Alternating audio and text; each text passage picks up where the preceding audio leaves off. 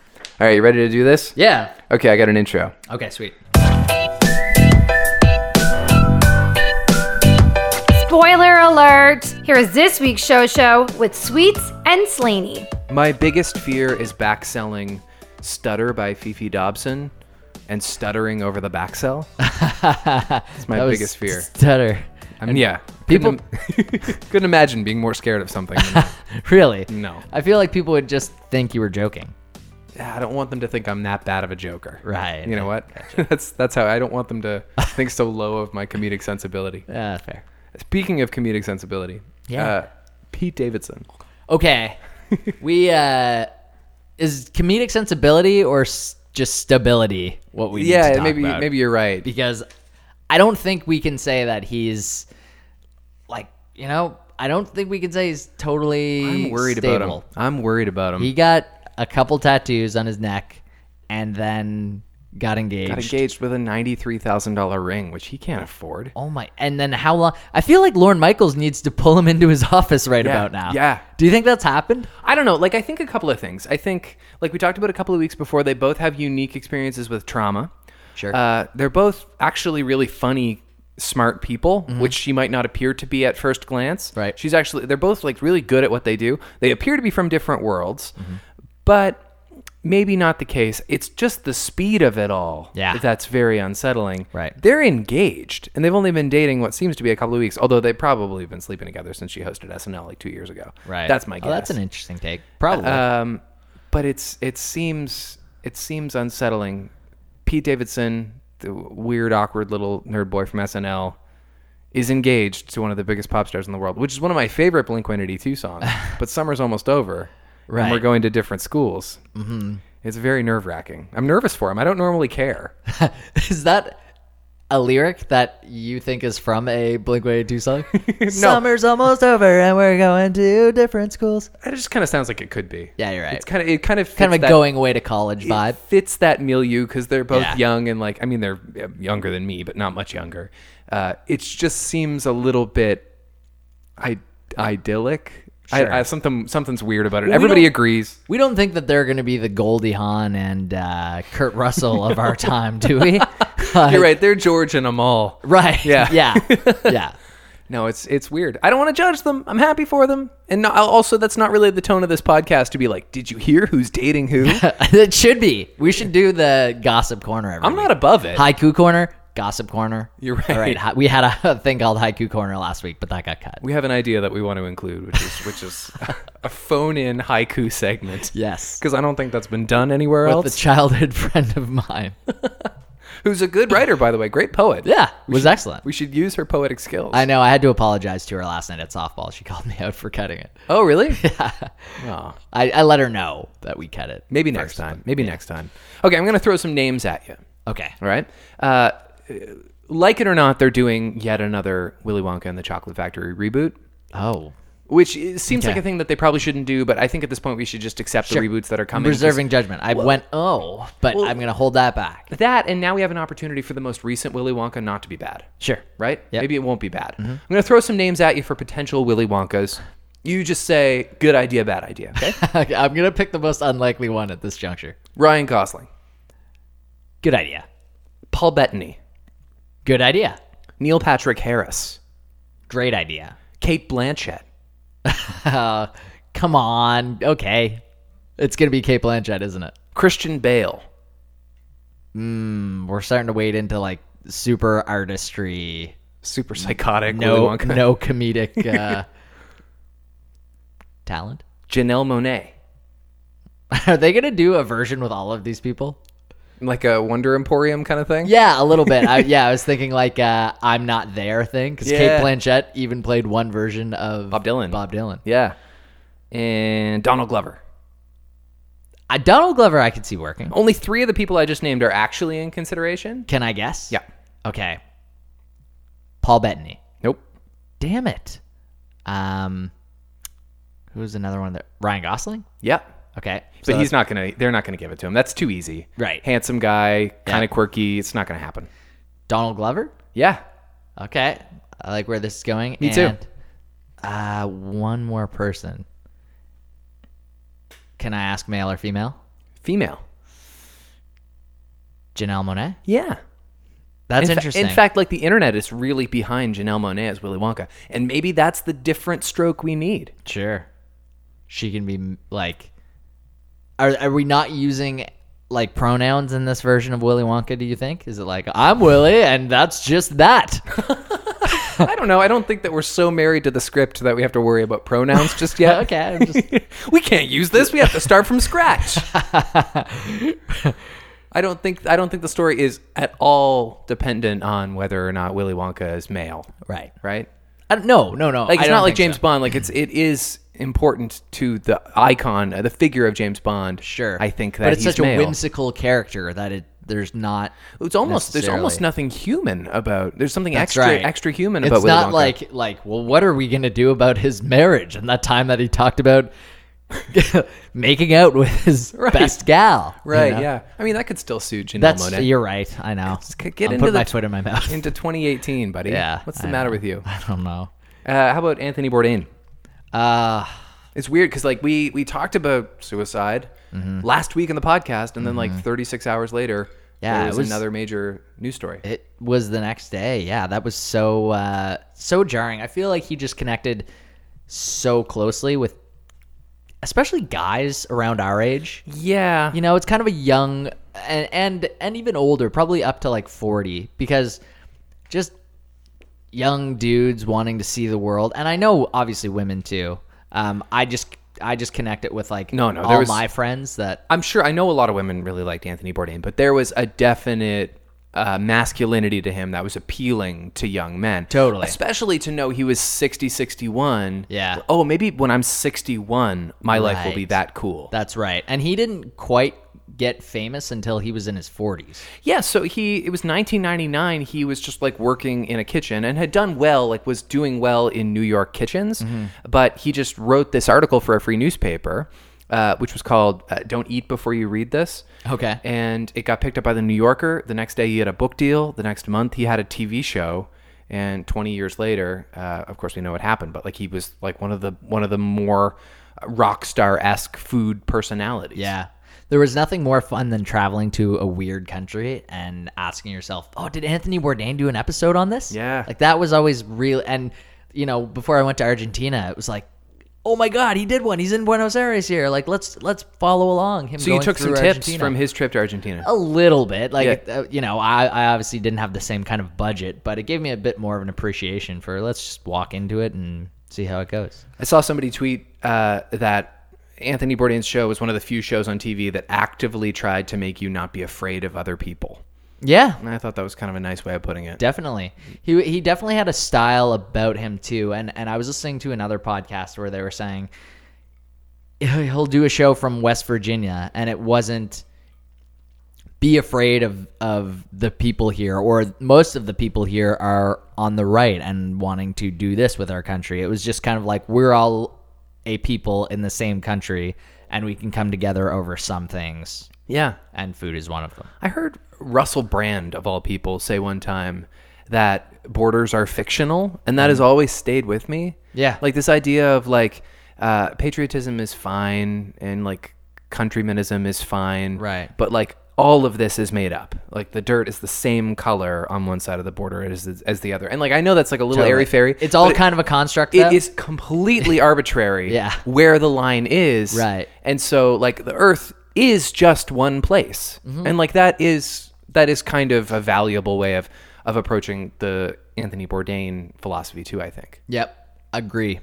Totally agree. And actually, it's funny because Anthony Bourdain had that view, Russell Brand had that view, both uh, recovered heroin addicts, which I Yeah. find like an interesting through line in anyone's story. It just makes me but interested. isn't it interesting that such a big part of anthony bourdain's uh, uh, spectacle was booze. Yeah, like it was. uh, so- he was always getting fucked up. He would drink like tons of wine and tequila and stuff on It's- his show. It did seem like he was always getting fucked up. So I read on that, and he never drank at home apparently. No. like he, he saved it all for the show. He saved it all for if he was traveling. This was part of the experience. and food too. I think.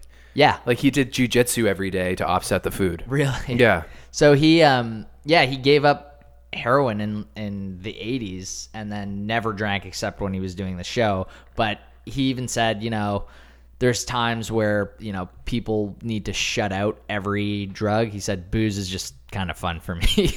Yeah. Which I And that was a funny explanation. I guess if you can compartmentalize those things, that's fine. I don't. Apparently you I don't know can. what it's like to be a drug addict, but it seems to me if you've had a heroin problem, you can't even drink coffee. right. I'm, I like. I think that happens to most people who Mm-hmm. have that problem and then get by it. yeah. Yeah. It's very sad. It's very it's very jarring too because I think it was understood that he was like kind of a dark guy or like that he had, he was moody or that he was dissatisfied with some of the direction of the of the Yeah. world but like You could see in the show a little bit sometimes too that he definitely had a dark side.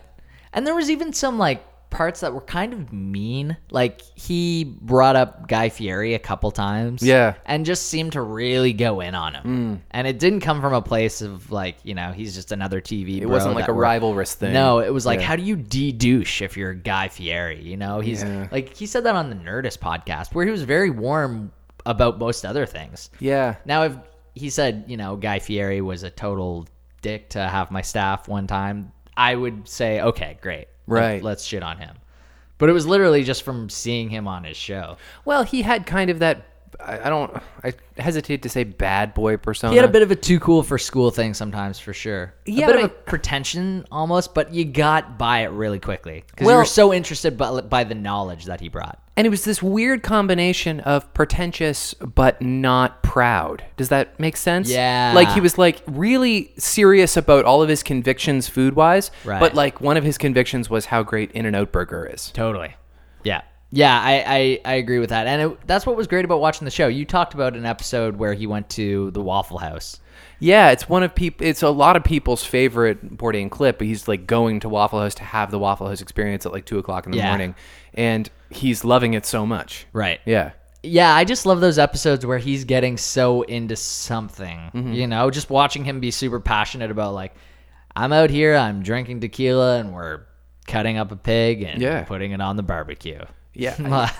we, we've talked a little bit about food videos before. Mm-hmm. I'm not a, a food person. At, I mean, I'm a, a, a food lover. I'm not a cook. Are you a cook? Do you like to cook? no, not no, at all. me neither. But there is something about food videos which I'm kind of adopting later than most people. Yeah. Mm-hmm. But there is something inherently joyful in food videos. I think it's because like a well-made food video requires passion Right. and zest. Yeah. Um, so we've talked about the binging with Babish thing a lot. One of my favorite YouTube videos in the world, and I'll watch it sometimes, and it makes me feel good, is Gordon Ramsay making hamburgers on his patio. Really? It's like ten minutes, Yeah. and he shows you how to make amazing hamburgers, and he calls them burgers. And it's it's you should watch That's it. because he's British. It's- that's why he calls them. that, Okay. yeah. And like I don't I don't really I don't really watch the Master Chef shows or whatever though I'm sure I could get hooked on those shows pretty easily. Mm-hmm. Yeah. But there is something about watching people who get food Mm-hmm. that is fascinating and kind of inspiring. Yeah. Yeah, it does make me want to sit down sometimes and just say, why am I not getting a venison steak and just grilling it up tonight for dinner? That would be fun. I know. I know. And like all of that stuff you're you do have the means to I saw your kitchen this weekend for the first time. It's great. Yeah, I should be cooking in there. Yeah, you Like, should. I was gonna say I should be cooking in that bitch, but I changed it to there. You could And call then it I that felt if you want. ashamed. It's your it's your cooking kitchen. that bitch. It's your bitchin' kitchen. Maybe this weekend. Okay. The Lord of the Rings TV show, which seems to be coming up like every week, we do a I know. podcast. We're It always comes- talking about it. Comes out in three years. We can't talk about it every single week. Uh, Two billion dollar budget. Uh, what's his name? Peter Jackson's not going to be attached. Comes out in 2021. Mm-hmm. They are eyeing New Zealand for shooting. Whoa, that's original. Come on. well, I didn't. It didn't even occur to me that they might not shoot it in New Zealand. Right. Honestly, like as soon as I saw that headline, I was like, "Well, yeah." You know what I mean? Yeah. Well, and that's just an example of them finding news about nothing. I guess not it- really I news. guess it is, but it would be bigger news if they were like, you know what, we're gonna film this on a soundstage in London. That's when it will get shitty. yeah, Apparently, they're filming it on a soundstage in Bangladesh. they're spending billions of dollars. I don't think that's necessary. I know, but yeah, they can do. They have two billion dollars to film a show. Have, do movies have billion dollar budgets? No, This is going to be the most insane show ever. I mean, maybe the Avatar things do. Movies are shorter. They than- might than kill series. actual people for this show. sacrifice. like That they could can happen. afford it. Speaking of billions of dollars, Mm-hmm. uh, Infinity War became only the fourth movie in history to cross the two billion dollar worldwide box office threshold this weekend. Right. Mm-hmm. So it joins the ranks of Avatar and Titanic and Star Wars: The Force Awakens. Zoe Saldana is the only person in movie history to have a starring credit in two movies that have made two billion dollars: The other one being Avatar. Avatar and Infinity War. Right. Yeah. Yeah. Wow. She's killing it, but she's not in any other shows regularly. She's not even really an A-list movie star. Is no, She? she's not. No. I would say six out of ten people would know who Zoe Saldana was. Maybe even four out of ten. Well, and then uh, three of those four might think she's Tandy Newton. Fair. You know what I mean? Yeah. Anyway, good Fair for her. and- I hope but she's slightly racist. I hope she's negotiating. It's not racist. Look at the two of them. No, I'm not saying slight. Like I'm just saying because it's it's the same race. Sweets is racist. In Oh, any okay, I feel we will not- I'm just joking. That's not what I was I'm saying. Just, I'm joking. I'm, Yeah, yeah. You can cut that out. I go will- ahead. I'm not cutting it out. All right. This is real. This is This is we're live. doing it live. Doing it live. Um, the Cavs lost. Did you hear about this? I, did I hear about it? Yeah, I They heard got about it. swept. Yeah, they deserve to get Sorry, swept. man. If they can't, if they can't win any games, Well, then there- they deserve to. There to was not a win big games. thing. So the the Warriors are still the super team. They're probably going to win again next year. The big thing is Cleveland's uh, LeBron James is probably going. to I was going to say Cleveland, but I meant LeBron James. LeBron James of the Cleveland team. of the Cleveland team is probably Yeah. going to leave this year. Yeah. people don't know where he's going. There's been there's lately been a little bit of talk about the Celtics, which is crazy. Ooh. Um, See, I'm a, I'm a Braun fan. I don't I don't need to stay with the Cavs. Although I'll always have an appreciation for the Cavs. I'm Right. going to root for LeBron's team. so one of the front runners is the Lakers. Oh. Yeah, what you you you are against the Lakers? Well, listen, I don't know a whole lot about anything. okay, but if I was going to be a baseball fan, I wouldn't want to be a Yankees fan. there you go. Sure, sure. And I mean, now I will say, you know, I've been a Patriots fan for a long time. Yep. this made me feel pretty good. yeah. So if you want to jump aboard a bandwagon team, now might be the time. Uh, The Lakers are not winning right now. They're pretty I bad. guess. I guess. They didn't make the, the playoffs. They just seem so obvious. Yeah, I know. Ex- and that's kind of why he's going there. His son, there's also like a son watch. His son just signed with uh, a, a high school in LA, Really? apparently. He's good. He's good. Okay. like yeah, he's like really good. There's a whole there's a whole storyline where LeBron might stay in the NBA until his son gets to the NBA and Wow. he can play with or against him. I know that ultimately money and fixation on the game, treating the game as the almighty great power, those are the two ingredients that make a pro. Mm-hmm. But it still kind of fascinates me when two members of the same family can achieve that high Oh, rank. E-, it's insane. Even even LeBron, who has so much of it in him, perhaps more than anyone in history. Yeah. he has the he has the makings of a great basketball player. Uh, in fact, I think I can say that with total confidence. Yes, 100%. Top, Um, top 3 all time. Yeah, definitely. But like also just like his body, like top three all time, Michael Jordan and who's the third? Uh probably Bill Russell. He just won the most titles. Yeah, In the What NBA, about like, Larry he's, like- Bird. Larry Bird's probably 4, possibly 3. if you just look at the physicality of those four or five guys, Mm-hmm. LeBron James looks the best. He's built the most machine like. Well, yeah, he's well, he's taken such a, a lead on forming a body that will keep him in the NBA for as long as possible. Like sports medicine has been insane as of late. People are going into cryo chambers after games. Yeah. They're doing like, you know, yoga and cupping and, thing? Like sure, the cupping thing, like half hour stretch sessions just to like loosen people are not getting injured in the same way that they used to. Right. So the point I'm trying to make is that Sure. LeBron James Jr. What's his name? Uh Bronny. Bronny? Is it really? Bronny. Bronny, the quicker picker upper? That's Bounty. Yeah, Bro, Br- Bronny just has the the Bronny man. His isn't name is not Bronny. it? his name's Bronny B R O N N Y. So his name is LeBron James Jr. His name's Bronny James. That's amazing. Yeah. That's so good. Okay, so Bron James and so Bronny James. Bronny James, he has the DNA of greatness in him, Yep. Mm-hmm. which should give him an advantage, and certainly he has the money and Mm. all the other little things. But if he doesn't have that passion, he, he's not going to make the NBA. Except for that, he was bred with the passion. To- like he sees his dad being super passionate when he Yeah. doesn't need to be passionate. Yeah, but that's not enough because there's so many people who don't want to do what their dad did. Yeah, maybe. I, I don't know how it works when I your mean- dad is a, a a amazing athlete, but like it, it it doesn't just take wanting to be dad. It also has to be in his i- uh, brainwashing. He has to kind of be like like raised under the almighty power of the orange ball. I think he kind of has been. I think he probably has been. And this podcast is going to age very well if we look back on it in 20 years and Bronny James is like the number one player of all time. I'm gonna look like a real asshole if Bronny James is a household name, and they're like, "Why are they making fun of the name Bronny James? That's the Right. most famous athlete of all At time." the time, it's funny. Yeah, it is like, funny. but, like no one knows that his, the son's name is Bronny James.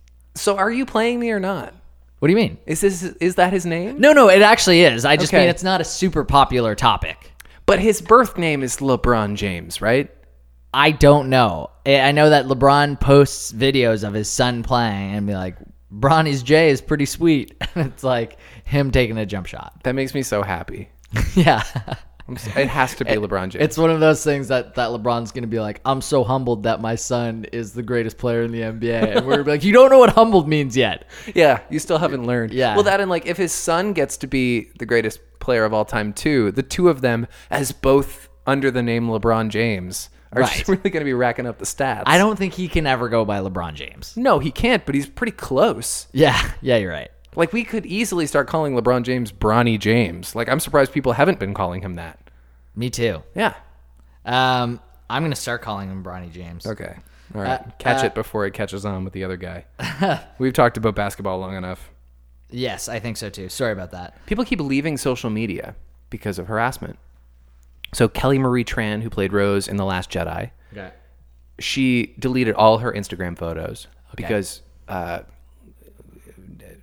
like incel hate nerds who didn't like The Last Jedi for wrong for reasons they're incorrect about, uh, were just like commenting really mean things on her pictures, as if it's at all her fault that there was some writing they were not fond of. She just took a great job, Totally. And by the way, seems like a lovely person. Sure. So she left social media, and now uh, Millie Bobby Brown has left Twitter because this meme went kind of viral this week. It's like a homophobic meme that makes it look like Millie Bobby Brown said some horribly homophobic stuff, which she didn't say. Like they used her face and they put this quote about like wanting to drive over gay people at pride parades. Oh my God. Yeah, and so she left Twitter.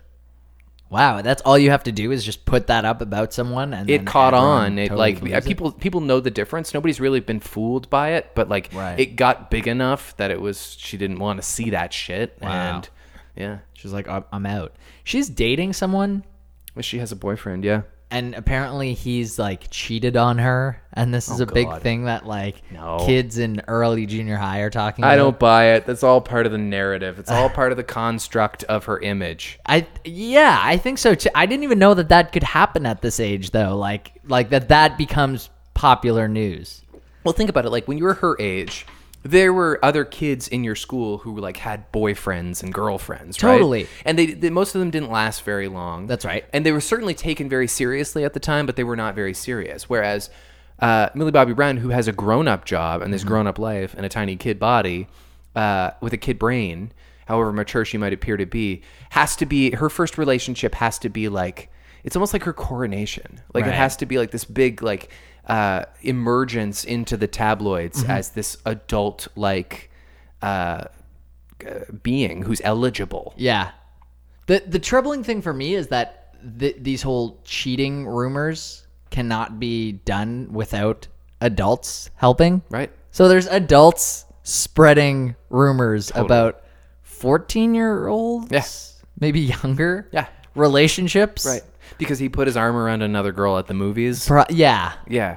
Like that is so crazy to me. It's upsetting. It's really, really perverse, actually. yeah. Yeah. Yeah. Uh, onto, onto nicer things, though. Tina Fey did not win any Tonys for Mean Girls this weekend, which I was a little surprised about. Who hosted the the Tonys this weekend? Uh, Josh Groban and Sarah Bareilles.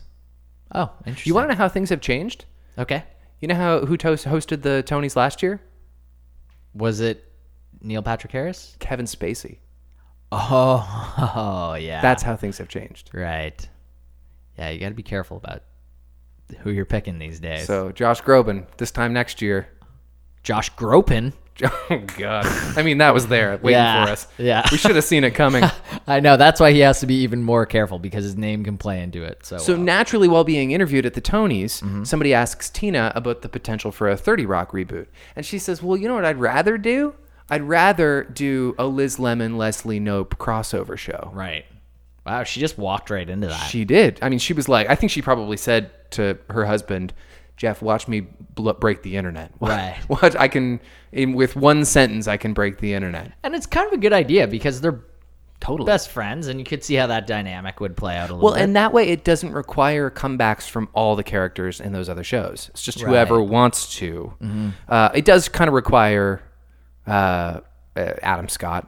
And does Liz end up Mm-hmm. with James Marsden at the end of 30 Rock? yes, That Oh, kind of requires him too. Yeah. Although maybe not, because like the idea would be uh, Nope's running for major office, right? And hires Liz Lemon as her press secretary. Mm-hmm. that's right. One of them has to travel. Is this? Have you already read into what the plot would be, or are No. you just you? This is just what you've deduced spitballing. from. Okay, Yeah. That makes the most sense. That's how their worlds would collide, sure. right? Well, couldn't couldn't Nope? I guess Nope could never leave um, Pawnee. Uh, no, she can. She can. You think? Yeah. Okay. You've watched the fin- the end of the series? Yeah, I just kind of forget how it ends. Well, I'm not Oh, going to get she- into it. Right. Okay. Yeah, not now I going to get into remember. it because Becky's watching the show now. Oh, seriously. Yeah. Okay. Anyway, there's there's lots of potential there. I'd love to see Jack Donaghy meet Ron Swanson. You're right. That'd be bananas. yeah, but that could only last for like a couple scenes. no, uh, Well, no, I don't totally. know. You'd have to remodel the show. Right. But the two of them together, who we know have chemistry and have these established lovely characters Mm-hmm. and could be kind of zany together. Like, because they're really not the same character. Like, uh, Leslie really gets quite collected as Parks and Rec goes on. She's actually quite graceful Yeah. for kind of like a, a silly person. But Liz Lemon is never graceful. And so Mm-hmm. Right. there's still uh, a, a distinction between those two archetypes. and Jack Donaghy could kind of be like a Tammy too to uh, Ron Swanson. I think that dynamic where it, like just every once in a while, it's like, oh no, there he is. Well, like Jack Donaghy is what Ron Swanson would be if Ron Swanson cared what people thought. Right. Right. Yeah. Yeah. Fair. That's cool. This is cool. Wow. Did you just come up with that off the top of your head, or have I you think Kind I of thought think about I think I was born with it. it? yeah. Maybe it's Maybelline. Yeah, that's right. What else do we have? We have a bunch of stuff in here. Ewan McGregor is going to play Danny Torrance in the Shining sequel, Doctor Sleep. There's a shining sequel. I didn't know that was happening. Uh, oh, the guest lineup came out for the new season of Comedians in Cars on Netflix, which comes out next month. Okay, I'm like four seasons behind, but How could you not feel like watching that all the time? I don't know. I, we've gone over this like three times, I think, on the show. All right, That I well, no, I'm not saying that it's like stop Oh, bringing this up. no, I'm not saying it's like old hat. I'm saying I just keep forgetting about it. That's so weird to me because like sometimes I'll toss on one I've seen twice before. I know. I don't like to do that as much. I find them very palatable. Uh, Hassan Minaj, Ellen DeGeneres, Dave Chappelle, Neil Brennan, Alec Baldwin again, Interesting. and John Mulaney. Wow, that's a good lineup. It is. It's a really good lineup. Yeah, that's going to be really good. Don't know how much I care about Alec Baldwin, but He's done one before. I know. I don't know. It's like things have changed now. He's kind of become more of a comedian than ever before with the Trump thing. Right. But uh, he has done an episode before. How pissed do you think comedians are about Donald Trump being Alec Baldwin being being Donald Trump. I don't know. I think that it kind of revamped SNL. I think Yeah. like SNL's having a really good time right now. Did you kind of think their cold open started to suck a little bit though? yep. Yeah, I really got there. It got toward really the formulaic. And the other thing is, it's not just Alec Baldwin. That kind of opened the door for like all the major roles in the cabinets to go to like major celebrities, end. right. Mm-hmm. Whether it's Melissa McCarthy or Scarlett Johansson or or uh, John Goodman or Yeah. Jimmy Fallon, like all these Robert like De Niro, Ben Stiller. yeah, Robert De Niro, Ben Stiller, like these hugely famous people taking roles away from Pete Davidson, who I guess has been busy anyway. yeah. That's why he got with Ariana Grande is because he had so much extra much time. free 'cause They time. weren't putting him in cold opens. He, uh, this was Lauren's fault. Lauren, I'm putting it back on you. you're absolutely right. He's a listener. Alec Baldwin was on Howard Stern this week, and he made the foolish mistake of saying that if he were to run against Trump in 2020, he would a thousand percent win. Ah, well, He shouldn't say that. well, I mean, He shouldn't say that. but he's not going to run. No.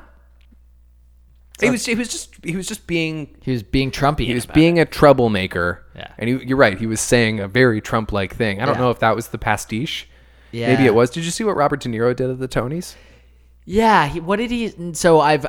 I know that he called haven't out Trump, seen it? but I didn't actually watch the clip. All right, I'm gonna see if I can find it for you because it's just like it's He, he just like apologizes for the idiot president, or No, that's the thing he said to the press later on. He apologized to Canada for he says my idiot president, and then he apologizes directly to uh, to Justin Trudeau. But that's kind of a separate thing. It all started when uh, he walked out on stage at the Tonys to present. Robert De Niro.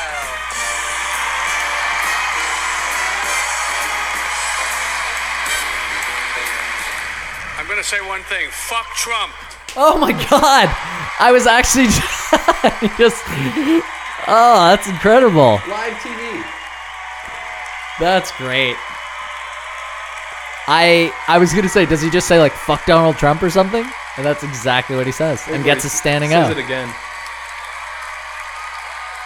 Uh, it's gonna be gratifying the second time too. No longer down with Trump. It's fuck Trump.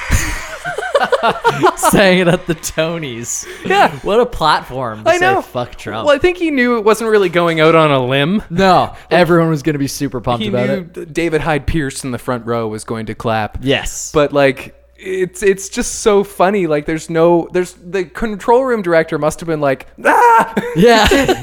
how but could I at have the seen same that? time, it's the like the greatest thing to happen to the Tonys. it is it's really great but then two days later donald trump tweeted uh the very low IQ Robert De Niro must be punch drunk. I guess that's a Raging Bull Yeah, reference. does he say? Yeah, Just a quick reference. Yeah, but really. Yeah, hot off the press. Doesn't he say "wake up, punchy" at some point, or was that something just like something I that. read in a headline? and also like the very low IQ Robert De Niro. Like, right. first of all, you have you have no idea what that means. the very low IQ. yeah. Well, just because he said "fuck Trump," he has a low IQ. right. And there were spelling errors in that tweet, which is amazing. No. It's so funny when he says someone has a low IQ and he misspells a word. Wow. Yeah. Did someone? I I read that one of his cabinet members, and this might have been like it almost seemed like an onion thing, but apparently one of his cabinet members said they. Uh, the U.S. has strong ties to Germany uh, ever since D-Day. Yeah. Like That rings a bell. that like that that was not the time that you guys were getting along with Germany. no, no. There's, I, I, I don't want to get into it because Yeah. there's been so much Trump this week that, that we can't unpack that. We just don't have time for it. Funny things every once in a while. Insane. Insane. Uh, Jordan Peele uh, wants to do a live action Gargoyles movie for Disney. Remember Gargoyles? Yep. He wants to do the movie Jordan Peele.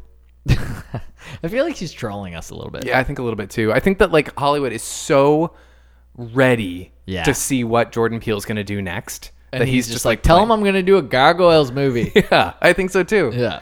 Uh, Brian Singer is going to be credited as the sole director on Bohemian Rhapsody, the Queen biopic, Okay. which is kind of interesting. What's the what's the significance? well, he there? got fired for being a nightmare, Oh right, right. so that's interesting. Uh, Bo Burnham's Eighth Grade, his movie Eighth Grade, Yeah, it won some awards. it won Best Picture at the Seattle International Film Festival. crazy. It's supposed to be good. Have you seen the trailer for it yet? Yeah, I saw the trailer for it. It looks great. Like, Yeah. is this going to get a wide release? Is this going to be like in Oscar contention? I think it will get a wide release, as like as wide as Ladybird did, anyway. Well, that's what I'm thinking. Like, is this going to be the the the emotional indie darling this year from director Bo Burnham, who had a Casio in his mom's like attic when I was in grade 11, and I used to laugh at his funny webcam videos. Hey man, people change. They do, but and like make that- award-winning That movies. yeah, that is weirder than than Jordan Peele. Well, winning Oh, big well we trophies. watched his show. Like, what was his show about? It was about him in like high school trying to do a different thing to avoid going to university. every Zack day. Stone's going to be famous. Zack Stone's gonna be famous. Great show. Yeah. Yeah, that's his plan. When all of his friends are going off to university, instead he wants to spend the summer trying to get famous. Yeah. And it's funny. I love that. yeah. It's wild. He's an interesting dude.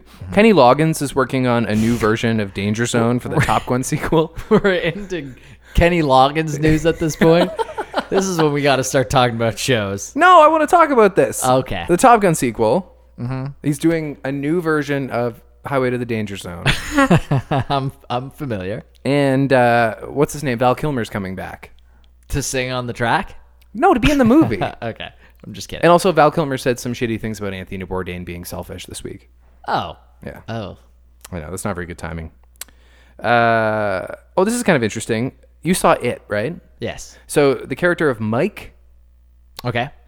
they have cast adult Mike for it chapter two, and it's Isaiah Mustafa. Do you know who that is? No. He's the he's the deodorant guy, the the Come again? the Old Spice guy from those commercials that were huge like eight years ago. Oh. Oh, okay. Interesting. yeah, the, the Old Spice guy is going to be he's going to be in it chapter two. All right. I dig it. Is there any other bit? Wasn't he supposed to potentially be Sterling K. Brown? I don't know about that. I heard there's rumors about him being in it at one point. Anyway, everybody as an adult in it apparently is beautiful. Ask for Sterling K. Brown, get the Allspice guy. you get the Old Spice guy who's ridiculously handsome, and then there's Jessica Chastain. Like they're all completely glamorous for this movie. Mm-hmm. right. This movie feels way more Hollywood than the first one. I don't know. Well, yeah, I guess so. The first one, you're right, was not as star studded. It had the kid from Stranger Things. That's what I'm saying. Yeah. That's what I'm saying. That's all I got. That's I all just you wanted got? to get in that Kenny Loggins news before we That get was in. the biggest story of the day. Shut up, man. I did prep. I did too. I wrote my notes. What notes do you have? Because I don't remember you contributing anything. I will. I was looking at my notes every time you were bringing up another headline. All right, all right. Go for Sorry it. that I stomped on Kenny Loggins in Danger Zone 2. You didn't. I got that one in. Okay. First, in this order, the order that I kind of think we should have taken, Yeah. uh, Anthony Bourdain. Right. I didn't want to start on that because that was sad. Second, Pete Davidson, Ariana Grande. Right. That's not sad. It's scary. Third, a story that I did not get out yet. Okay. Rose McGowan indicted on coke possession. I know. But apparently it was coke was found in a wallet that she left on a plane. Oh. So she maintains that, like, no, this was not me. And in a somewhat believable statement, says she thinks it was planted by the goons of Harvey Weinstein. Yeah, I mean, I don't know how high up the goons of Harvey Weinstein go. I think it's more likely that it's her cocaine, but she knows that any lawyer worth his salt is going to get her off because the wallet was alone. Right. Yeah, and doesn't it suck though that like during an important time they're like, yeah, but she's on coke. It does, but she her image is not exactly squeaky clean right now, and I don't mean because of the Harvey Weinstein thing. I just like she's been kind of uh, volatile publicly anyway. It's not Ah. it's not like she's been like really graceful for the lack of a better word. Right, I see She's what you're saying. kind of been like a little I don't know how to say this without sounding like I don't sympathize with her because of course I do, but like she has it, it's just kind of been difficult to watch Rose McGowan I see. Okay. I kind of haven't, deal with the whole thing. it's a lot. It's a lot. It's a lot. Okay. It's a lot. You know what I mean? I know what you I know what you're saying. I'm picking Right. Okay. up. Um Cavs lose. all Cavs- caps. Cavs lost. I think we talked about that. I think I brought that up. Yeah. Sorry for contributing. that. Bronny James. Kanye Kid Cudi album. Oh yeah. What do you think? It's I think it's great. Good. I think it's one of the so Kanye did three albums. I think this one's possibly the best Okay. with Kid Cudi. I have not listened to this new Kid Cudi album yet. called Kids See Ghosts. Yeah. And it's actually uh like a collab effort by Kanye and Kid Cudi. I did watch the Kardashians versus the Wests on Family Feud. This was a thing, Uh, It, it was pretty. It was pretty charming. really. Kanye West had has never had more fun in his life. Really? Than when he was a contestant on Family Feud. This was uh, this aired yesterday. Can I find it online? you can see it all on YouTube. It's like it was Okay. like two or three days ago. Kanye was in a terrible dumpy sweater, and he has never smiled so wide in his life. Really? He had a blast. Just having a good time. Yeah. Was everyone else having a good time too? Yeah. That's so good. Yeah. I'm gonna watch it. you should. It's pretty fun. We should have done that for the show show tonight. We should have, yeah.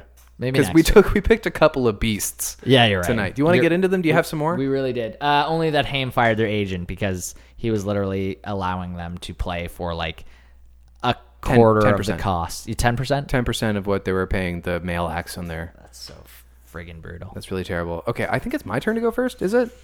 Uh, yeah, I believe Yeah. that. Oh boy, which one do I pick? Um, I think I'm going to pick Patrick Melrose as the show I'd like to recap, starring Benedict Cumberbatch. I will go on go. All right, you got three, two, one, go. Patrick Melrose is some inexplicably rich British guy who has a terrible heroin problem. At the beginning of the episode, he gets a phone call, finds out that his father is dead, so he has to go to New York to retrieve the father's ashes, which have already been cremated. While he's there, he stays at like the Ritz Carlton or some ridiculously fancy hotel, and he, uh, one of his girlfriends, kind of sets him up on a social engagement with a friend of hers, just so he's not alone. And it's Allison Williams, and she kind of judges him because he's a total asshole. Then he goes back to his hotel room, tries to kill himself, and it doesn't work, and he decides he wants to quit drugs. Mm. Yeah, that was very succinct. Yeah, I did okay. You you pretty much hit everything there. There wasn't a whole lot to to. It was actually just kind of a pleasure to watch Benedict Cumberbatch Act. act. He really be acted. addicted to drugs. Yeah.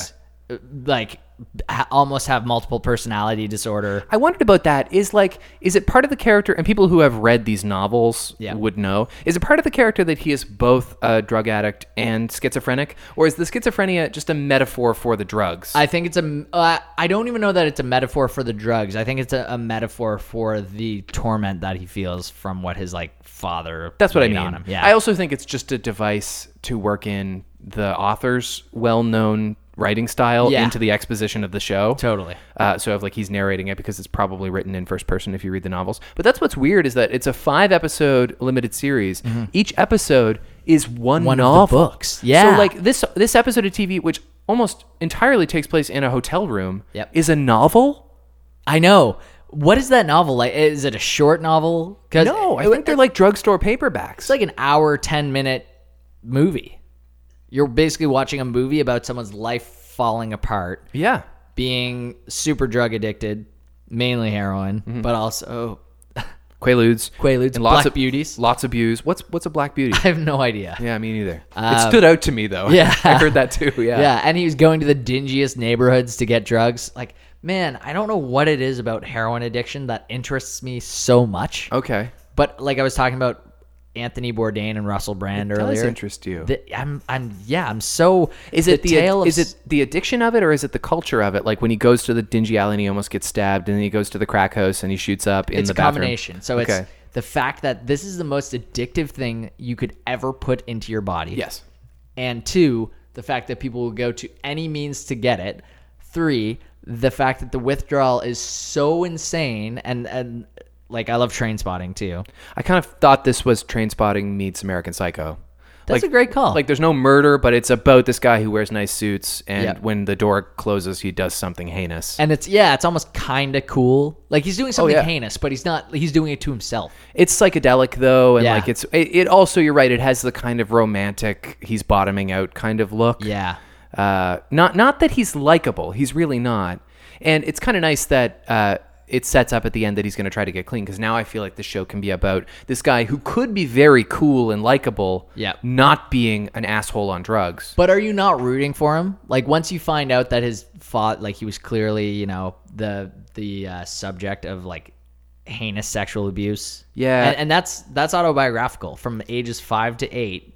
Like I read the Wikipedia article. A lot of this this story is autobiographical, which is unreal. I know. Yeah. what a hard life. Yeah, I don't know what his dad was famous for or rich for. I don't know. but he seemed like a very successful man. Um, and yeah, literally, like, you know, to phrase it no other way, the way the Wikipedia article phrased it, um, he was raped repeatedly Yeah. by his father between the ages of five and eight. yeah, Like, that's the type of thing that gives someone a insane drug dependency issue. Well, and they did kind of allude to that in the show, and that there's all these weird flashbacks to when he's a kid and his relationship with his mom, played by Jennifer Jason Lee. Yep. Um, and they're just really brief, and I guess they're going to kind of fill in the blanks later. But there was like a really uh, witty piece of dialogue where he's going to visit that woman where uh, Allison Williams turns up. Yep. Uh, and they say like, "I'm sorry to hear about your dad. I know things were tough, but he really loved you." And he's like, uh, I, I I forget exactly how he says it, but he says, uh, "Cruelty is the absence of love. Uh, cruelty is." It's not. It's not an inarticulate expression of love. It's the absence of love, or something like that. And I was Right. like, "Oh, that's really well said." Yeah. That's the thing about Benedict Cumberbatch is he's like, he's he's pretty classic. Totally. But on the other hand, like you're right, it was a great performance from him. But also, we've seen him play lone wolf with lots of vices Isn't that who's kind of too clever interesting? for his own good. who's also a heroin addict. yeah. He- But I don't know. He, he he did it so well, and he. You're right. It kind I of. mean, it's different. It's kind not of- Sherlock. No, it's a it's a little bit, and it's in the '80s, and everyone. The thing I found kind of funny about the show is everyone knows that he's got extensive drug problems. Yeah. even the parents of um, Allison Williams. Yeah. like he knocks on the door and he's like, "Oh, hello, good to see you." Um, and he says, He has an eye patch. yeah, he says, "You might remember me," uh, and they're like, "Oh." And he says, "They're I tur- like, I'm I not turned- sure I do. yeah. I turned blue on your bathroom floor. I turned oh, blue." we had to break the door down. Yeah. and there's like no hard feelings there. Everyone just kind of understands. You're his- right. It's understood that he's a degenerate, but maybe it's understood that he was uh, abused, and so that's where they find their quarter. Yeah, yeah, maybe. I don't know. Did you like it? Uh, I loved it. Yeah. I I loved. Um, again, I'm kind of a sucker for any sort of addict story. You're gonna need to figure out why. That's a, a, a great question. I know. I read both the bookie books. Now I want to read Kitchen Confidential. I was reading about Anthony Bourdain tonight and Yeah. like his heroin dependency. I don't know what it is. But it's Um, specifically heroin. You're not interested in a crackhead. no, I, I think I would be interested in that too. Yeah. Yep. I, and I like the means that they'll go to to get the drugs. And they're in, you know, I remember Russell Brand saying he had a friend named Gritty Yeah. who was like a a, a trans um, drug dealer in like Yeah. the worst part of London, and it kind of reminded me of the same thing where there was uh, Willie. When he went down, and then he's the one who stops him from getting stabbed. Like, don't, stick him, don't, stick, him. Were you gonna stab me? Yeah. Yeah, Yeah. I'm Mark. he shakes his hand. like the, stuff like that, I found kind of charming in the story, um, and also that he was, you know, he he wasn't a totally unlikable guy because he was kind of funny, I don't know. Oh, I, had a bit of a had a bit of a charm. I don't know if he had much charm. I th- I think that any lack of charm was because of the performance. I don't I don't discredit Benedict Cumberbatch at all, but I I didn't think he was a good guy at all, and I didn't I didn't I see what you mean rooting for him. Yeah. because it's tough. Right. but like. No, when he's like trashing the hotel room and like when he's putting the TV on the side of the bathtub and like yeah, there were times like, where I'm just like, oh, he's buddy. clearly just being a piece of shit. Yeah, he's yeah, he's a piece of shit through most of it. Yeah. Yeah, but you're But right. he had There it- was there was comedy in it. Like when when they send him to the wrong uh, room and he's at the Jewish wake instead of where he's trying to get his father's ashes. That was kind Yeah. of funny. Yep. Um, I'm I'm curious. I saw a thing at the end of the episode, which was like next week on Showtime, and it kind of did a, a a breeze through the whole series on like parts of the show, and it's Okay. the rest of the show. I think is about the guy's entire life, which is getting clean, getting married, having a kid, having trouble, having those issues about having his own kid when Well, you have to think that there's a lot of development happening here because each episode is a novel. Yeah. Yeah, and I think it goes right up until he gets he becomes successful on his own at the end. Whether that's through being a writer, I don't know. Well, maybe it's not about a drug addict all the way through. Maybe he does get clean. Yeah. and it's just about this interesting guy. In which case, doesn't that kind of make you want to watch the show Way more? more so, honestly. Like, let's Yeah. watch the transformation. Yeah, I don't think I could watch Benedict Cumberbatch being like nine episodes of being the exact same person who's just still doing drugs, like Wolf of Wall Street style. Right. Well, know. and that that makes this all the more poignant because it's uh, at its worst. Right. You know. Yeah. And and don't you think that Benedict Cumberbatch would want to do a role that stretched him a little bit more? I f- happen to know he wanted to do this role because in 2014 he did a Reddit AMA and somebody asked him, What other literary character would you like to portray after Sherlock? And he said Patrick Melrose. No, and at that point, Showtime was like, "Let's buy the rights." I think so. This was Probably. 2014. Probably. Yeah. And man, when he just breaks down on the phone at the end, because the, I think his former sponsor or Yeah. someone who he's gotten clean with before, Yeah. He's like, I tried to kill myself last night. Yeah. Now I think I want to turn things around. he says, "I want to get clean," and his sponsor maybe says. Well, what are you gonna do? Like, Yeah. what are you gonna do instead? And he just breaks down and starts crying. And it was like snap of the fingers. Yeah. You're seeing that this theater actor, this very clear theater actor, can just turn it on. Like, And it's not a very supportive question, is it? What are you going to do instead of doing drugs? Like, what are you Right. going to do without drugs? right. You know what I mean? Well, I think I think to a certain extent sometimes those like sponsors have to ask the hard questions too. Like Probably. they can't be super nice all the time because they know that like you Like this guy's kind of been babied his whole Well, life. that and too. addicts probably say every couple of days, I'm going to get clean. That's right. Yeah. Yeah. Yeah. So some, I think some sponsors are kind of hard asses about it. Yeah, maybe. Mm-hmm. You, you make an interesting point though about about his his training and also his stardom. Like, why have I not heard anything about this show, which is one of Hollywood's most bankable stars right now? I don't know. I think maybe because it's a mini series, like it got great reviews. If Yeah. you go on like E Online or Star News or I don't know, Spin. Oh, I, it's I just- think it'll get like Emmy and Golden Globe attention. Yeah. yeah. it might just age better than it did on its original release. Well, that and like uh, Tom Hiddleston did a thing a couple years ago. That's like it was award season before you were like, oh, he made this. Right. Kind of the same idea. yeah. Yeah, I, I want to watch more of it though. Yeah, it's very, very interesting. I, I would give it my S. Yeah. Yeah. Mm-hmm. Yeah. I'm, I'm interested to see where Allison Williams' career goes. Yeah. It's kind of in this weird place. You know what? I meant to bring that up. Um, there was a a uh, uh, and, and not about her, but about her dad. Uh, and it was called Free Brian Williams, and it was an episode of Malcolm Gladwell's uh, revisionist history. Uh, listen to that. That'd be great.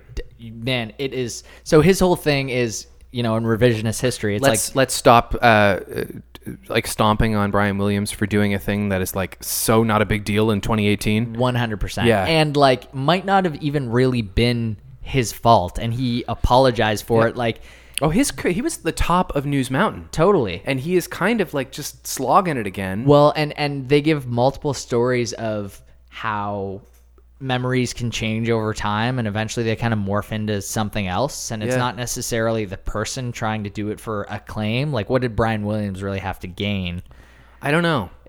I don't know. Except for that, he liked to be charismatic. I think. totally Uh, but I always really liked Brian Williams, and I felt bad for him, whether he was kind of stretching the truth or not. As a newsman, I still felt bad for like how hard he fell there yeah three years ago. well the icing on the cake is the person that is really like giving it to him in the interview is Matt Lauer wow. And even Malcolm Gladwell goes, and it's Matt Lauer for Christ's sake, who's like not asking the right questions. Like the the memory specialists of New York live three blocks away from NBC headquarters, and they're not like all they Oh. had to do was reach out to someone. Oh, you know what? I, I'm gonna uh, uh, take a personal moment. Dad, I know you're listening.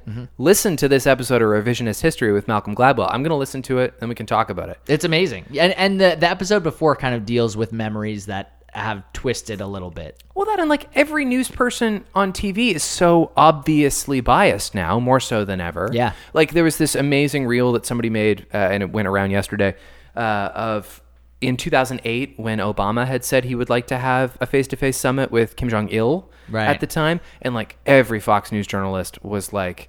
Oh, Obama likes to hang out with dictators, and like now they all think that Trump deserves a Nobel Peace Prize. Literally, And Trump said said Kim Jong Un is an amazing leader and runs like Yeah. an incredible ship, basically. There's this amazing clip of uh, they're just kind of like in the dining room before things have started, and Trump's just like being his like aw shucks flirtatious self that's upsetting and he's he says to one of the photographers you're gonna make us look nice you're gonna make us look thin and then they shoot across to a shot of kim jong-un who has never been told he's not thin before It's like straight out of the office. it is And he's straight out just of the office looking straight down, like Kevin style, but just it was kind like- of looking for blissfully like, for like unaware. a second, I got nervous that Donald Trump, who I loathe, might get killed in that room. like, I was like, what's going to happen here? uh, that's a good Oh. clip. Anyway, I, yeah, I, I don't know if I'm going to watch more Patrick Melrose. I- If you tell me episode two is very different in that the, the drugs are not the center, Right. I would be way more inclined to watch it because I love to watch him act. Yeah. Uh, and it was certainly really good the first time, but it was pretty exhausting to watch. Yeah, love a good AA story. That was that was the whole. Um, uh, that was basically the whole plot of Infinite Jest. It Yeah. all takes place in like a halfway home where they're Right. in AA and they're all former heroin addicts. Oh my god, how many things are tying together with heroin? Well, you love you loved that book. I did. I got some soul searching to do. You do. Maybe you were a drug addict in a previous life. Another life? Yeah. That'd be interesting. Do you Somebody- believe in that? Uh, in previous lives? I don't know. Lives? I'm not sure. I, I'm unwilling to say that I don't, Okay. but I n- don't have anything that points me in the direction besides maybe this heroin addiction thing. Are you addicted to heroin? Yes. I mean, you deeply addicted. I mean, you do have a dependency on something that you have to inject intravenously. That's true. I am familiar with needles. Yes, you are. Who knows? Maybe I had a working pancreas, but a bad. Uh, Or maybe this whole diabetes thing is all a ruse and you're just shooting up smack at work all the time. can you imagine if I that was- would be such a twist. that would be such a twist? The Yeah. fact that I got away with being a heroin addict for four years, Yeah, I don't know. Say it looks actually being diabetic, there are like and also just injecting it into like the fat parts of my body, like my my like stomach and my I mean, butt. I don't know. I don't know. Maybe you went to them and had had them put, like put a vein on your stomach or Yeah, something. maybe they did. Yeah. maybe when you got back from was it Argentina? Yeah. And you looked like hell. Maybe that's because you got hooked on heroin. I while you were looked down. like I got hooked on heroin. you when I came did. back You from looked Argentina. terrible. Yeah. Maybe that's why I got a soft spot for these Yeah, guys. I'm gonna keep an eye on you. All right, please do. All right, I'm gonna I'm gonna run the clock here. I'm gonna Oh, give you God. 30 seconds to recap the pilot episode of Succession, beginning in three, two, one, go. Okay, so the uh, Waco Ronstar Corporation is basically like the Disney media conglomerate. There is a son who's trying to make a big buy for the company um, and is doing a piss poor job and getting bullied by the people they're trying to buy. Uh, meanwhile, the father's having his like 80th birthday. The whole family's there. The father says, "I'm not stepping down for this Frank guy to be the upcoming guy." um, and all of the family basically turns on him and doesn't make the deal happen. Yeah, they kind of have this like weird family reunion, like where they know the tides are about to turn, and so they're all kind Yeah. of coming together, and they're all. I was gonna say they're all skeevy. They're not all skeevy. In fact, they're all tough. They all like they all know who they are, and they're happy to be that person. you know what Yeah. I mean. A- And by the way, it's 21st Century Fox. This is based on Rupert Murdoch. Right. Okay. Um, and I don't know how loosely, because like all the names are changed Yeah. uh, but there this this this image of extremely powerful family run by extremely powerful patriarch who is about to uh, pass on the baton. People are about to succeed him. Mm-hmm. Uh, and he has this litter of children, all with different, like varying degrees of ruthlessness Yep. or complete disengagement in the case of Alan Ruck's character Right. uh, I th- I think that that uh, like narrative has been used a lot. I think like so, that, too. Like that like kind of Lear esque story of like aging lunatic guy who is super powerful and his kids. Yep. Uh, yeah, and the yeah, you're right. Connor, who's Alan Rock, is but he still kind of does have a bit of heartlessness about him. Right, but he's like wearing a sweater vest. Yeah. Yeah. Exactly. Um, gives the sourdough starter to the dad. That was kind of funny. That was like a funny bro. You Yeah. gave him goop. Kieran uh, Culkin, what did you think of him in the episode?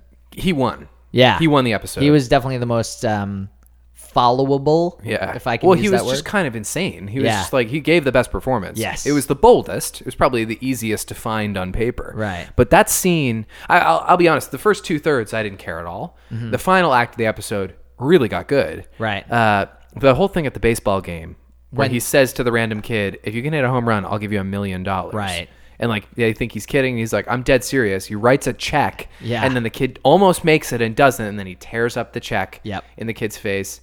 And then uh, the old man goes over and gives the kid his watch, I think. yes, the Patek Philippe watch, which is like fifteen thousand. It was kind of his way of like apologizing for my asshole son. Yeah. Like that was cold. That was super cold. That was like suddenly fascinating. Yeah, I- I, I agree. Yeah, you you kind of you weren't sure whether he was an asshole with a heart of gold at the very beginning. Like maybe he was going to be a good dad, and that was what he really cared about. Yeah. But no, he's just a straight up asshole. You're talking about Kieran Culkin? Kieran Culkin. Yeah. Yeah. Yeah, I know. Well, and like the other guy, the main guy, who's kind of getting screwed around by the other, he's trying to make the deal, and then he Mm-hmm. Yeah. ends up having like a really uh, like uh, tenuous relationship with this other businessman. I was predisposed to thinking he was going to be an asshole because he has a bit part in Molly's game where he's a super asshole. That's really all I know him from. Ah, Yeah. Mm-hmm. and so I was like, oh, that's an asshole's face. And he wasn't really an asshole. No. he's kind of getting taken for a ride. He's kind of like not respected by his family. He was the one who was definitely trying the hardest. Uh, like in you know generally just trying hard. he wants it the most. He wants it the most. Yeah. And but he also is the most um, fragile. yes. Also, like his ex-wife notes that you know they've got a couple kids and he's had a cocaine problem, and she's trying to find a guy who's not going to leave cocaine on the iPads. Right.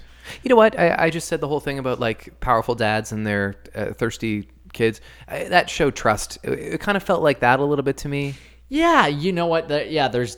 You're right. That was a that's a very astute point because there's an entire family of people trying to get the dad's position. Yeah. who is a media mogul? No, media? No, oil and gas. Oil and gas. In the case of Getty, yeah. Yeah.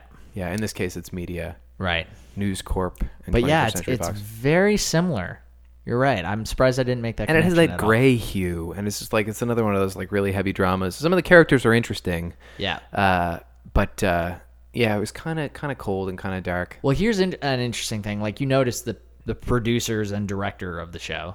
Will Ferrell and Adam McKay. Yes. And so like Adam McKay has won an Academy Award for The Big, Short. Yep. And so like it's he's not just uh, Anchorman anymore. No. But like for Will Ferrell, I mean, who is his business partner, I guess, but like for him to be involved in this is very odd. Yeah. Yeah, and the the whole show didn't have as much of a comedic tinge as I thought it might for Nope. being produced by both of them. Way more laughs in in the Benedict Cumberbatch show. yeah. Not that I laughed out loud a lot, but it just was way cheekier than than this Succession show. I don't know if the show really worked for me. No, it didn't really work for me. I was I was kind of pleased to see Alan Ruck though. By the way, wasn't by the it way, great? if he dyed his hair black, he could play Cameron Fry tomorrow. Yeah. Yeah, he looks good. He looks great. There's this movie. Uh, it's a Netflix movie that Zoe Deutsch is promoting right now. She's the daughter of Leah Thompson, who was Lorraine McFly in Back to the Future. Oh, okay. Uh, she's the daughter of Howard Deutsch and uh, Leah Thompson. And when I saw her in Richard Linklater's Everybody Wants Some, I thought it's uncanny how much she looks like Leah Thompson at Right. 18 years old. Yeah. And then, sure enough, she's her daughter. She's promoting this movie right now with an actor called Glenn Powell, which is a name that sounds familiar to me, but his face only looks familiar to me because I thought that could be Alan Ruck's son. Right. And he's not. Yeah. But he has like the small eyes and the long head. And so the two of them are in this movie right now looking exactly like 80s teenagers. Right. And so it's almost like Leah Thompson has made a movie with Alan Ruck in 2018 and they're both still teenagers. It's kind of fun. And did you did you think at any point like, whoa, there's two alumni of John Hughes movies in this show? Because I that thought crossed my mind. Uh, who's the other one? Kieran Culkin, Oh, sure. Fuller. Mm-hmm. Hmm, Fuller, Yeah. Easy on the Pepsi. He wets the bed. yeah, Big glasses. that's right. Yeah, that's right. He's kind of changed. Uh, was he in Uncle Buck too? He probably was. I mean, Yeah. uh, uh, Macaulay was. Yeah. Yeah. He might have been even smaller in that and like a very tiny part. But Very possibly. I, Kieran Culkin, as an adult, I just recognize him from Scott Pilgrim versus the World. He was Yes. very good in that. yeah. Yeah. Are they going to do a sequel for that? I don't think so. I think they kind of expired the whole story. Gotcha. Yeah. People not liking Arrested Development on Netflix. No, why? I don't know. I I, I kind of wonder if it's Jeffrey Tambor um, Maybe. like spillover He has a it's only stink on got him. 41%. Like that is shockingly low. No, this is just proof that they should not do a, a community movie. Time passes, the world changes. It's better that Freaks and Geeks got canceled. You can't, Yeah. it's so much better to not, especially if a show is like a cult thing that not everybody got. It's so much more special if you're, if you're just left wondering than if Mm-hmm. Right. they try and do it. Yeah. And like Michael Sarah is 40 now. Totally. And I mean, Anchorman had a sequel, and everyone's like, "Yeah, it's finally getting a sequel." And did anyone care? Nobody cares. No. Nobody talks about that movie. No one talks about the Hangover trilogy. Come on. Come on. Come on. No, absolutely. Yeah. so For the same reason they shouldn't do a Willy Wonka reboot, but they will, so let's at least hope they get somebody good. yeah, yeah. and w- The the difference is we're not hoping for it No, I don't it's, I don't have anything running on it, I guess. Yeah. I'm not uh, I don't have any emotional at this point. We could be s- pleasantly surprised. Episode 2 of Succession is called Shit Show at the Fuck Factory. I meant to mention that. Great call. It is a very good title. I saw that being the second uh, episode on the episode list, and that seems like a fun time. the second one is out, uh, but that's it. That's we're almost caught up. Really? Yeah, and and just to bring it only back one to Cameron Fry for a 2nd um, the scene of the baseball diamond, he's standing in the background, and somebody goes, "Swing Mm. batter." No. Yeah. Oh, yeah. Seriously? Oh, yeah. Oh, I totally. I was missed like, oh, that. that's not an accident. That's a good nod. Yeah, I like that. yeah, He his last thing he did was what Spin City. yeah. Maybe done And- any other I mean, Maybe movies? he's Like- done little bit parts or something. But Yeah. that was his last major gig. Yeah, Cool, man. Alan Rock. He's a, he's a guy that I hope is super nice in real life. me too. A long time ago, I heard a I heard a, a fan theory Uh-huh. that you should consider Cameron Fry the star of Ferris Bueller's Day Off. I remember you telling me. Maybe this. I've talked about it on the podcast, and I'm repeating myself. I always do repeat myself in this podcast. I mean, there's there's this whole other theory that like Ferris just exists in in Cameron's uh, brain, and that he's like uh, a projection of what Cameron dreams of being. I Right. Mm-hmm. think that's a little too lofty. But if you just watch the movie through the lens of the title of this movie is Cameron Fry Takes a Stand. Yeah. It becomes a really, I mean, it's emotional anyway, but I uh and another view viewpoint is from New Girl, where Jess Day is watching Ferris Bueller's Day Off, and she looks at the laptop that they're watching it on. And she goes, "God, this movie should be called The Day the Principal Tried to Do His Job." true, except he crosses the line a whole bunch. yes, one hundred. Yeah, Why does he care so much about one kid blowing off no, classes? that's right. With your bad back, you shouldn't be throwing anyone.